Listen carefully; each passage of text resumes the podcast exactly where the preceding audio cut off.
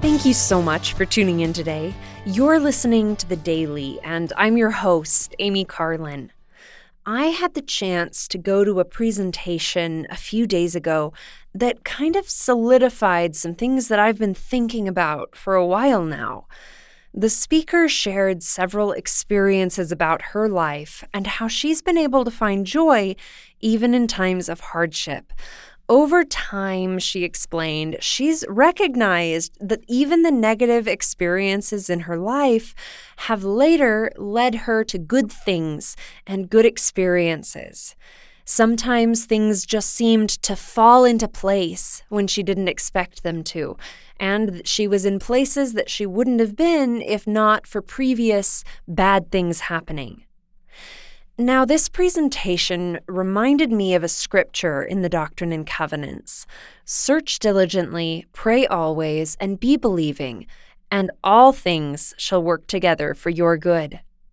In the Epistle of Paul the Apostle to the Romans, we learn about the same principle.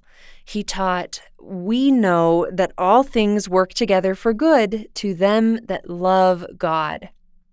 Now, the early apostles of the church are probably one of the best examples of this. They faced so much persecution both during Jesus' life and after his death. The apostle Peter, in particular, was so afraid of persecution when Jesus Christ was being tried that he denied Christ three times. Now, these scriptures that I mentioned don't say that we won't struggle. They don't say we won't doubt or that we won't question. They don't say that anything will be easy simply because we try to do what's right. They say that all things will work together for our good, and this includes the difficult things.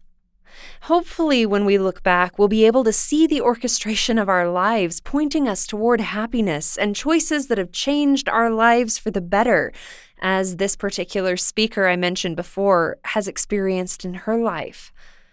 Now, some people wonder how a loving Father in heaven could possibly allow bad things to happen to good people especially when we can't see in advance how negative experiences might eventually work out, either in this life or in the next. We can't just turn the page, skip to the end of the story like we would with a novel, but we can trust in Heavenly Father's grand design. We can trust that He has a plan for each of our lives. No matter what choices we make, there is always a way back, even if we make the wrong choice. The atonement of Jesus Christ allows us to repent. We can change, we can learn, and we can grow. Not all blessings will come in this lifetime. Not all illnesses or injuries are healed. Not all prayers are answered in the way that we expect. People are flawed and imperfect, and sometimes they hurt us, either accidentally or intentionally.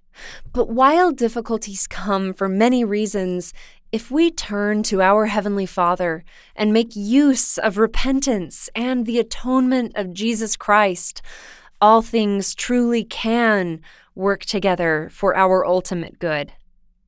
Thank you again for listening today. The Daily is brought to you by The Church of Jesus Christ of Latter day Saints.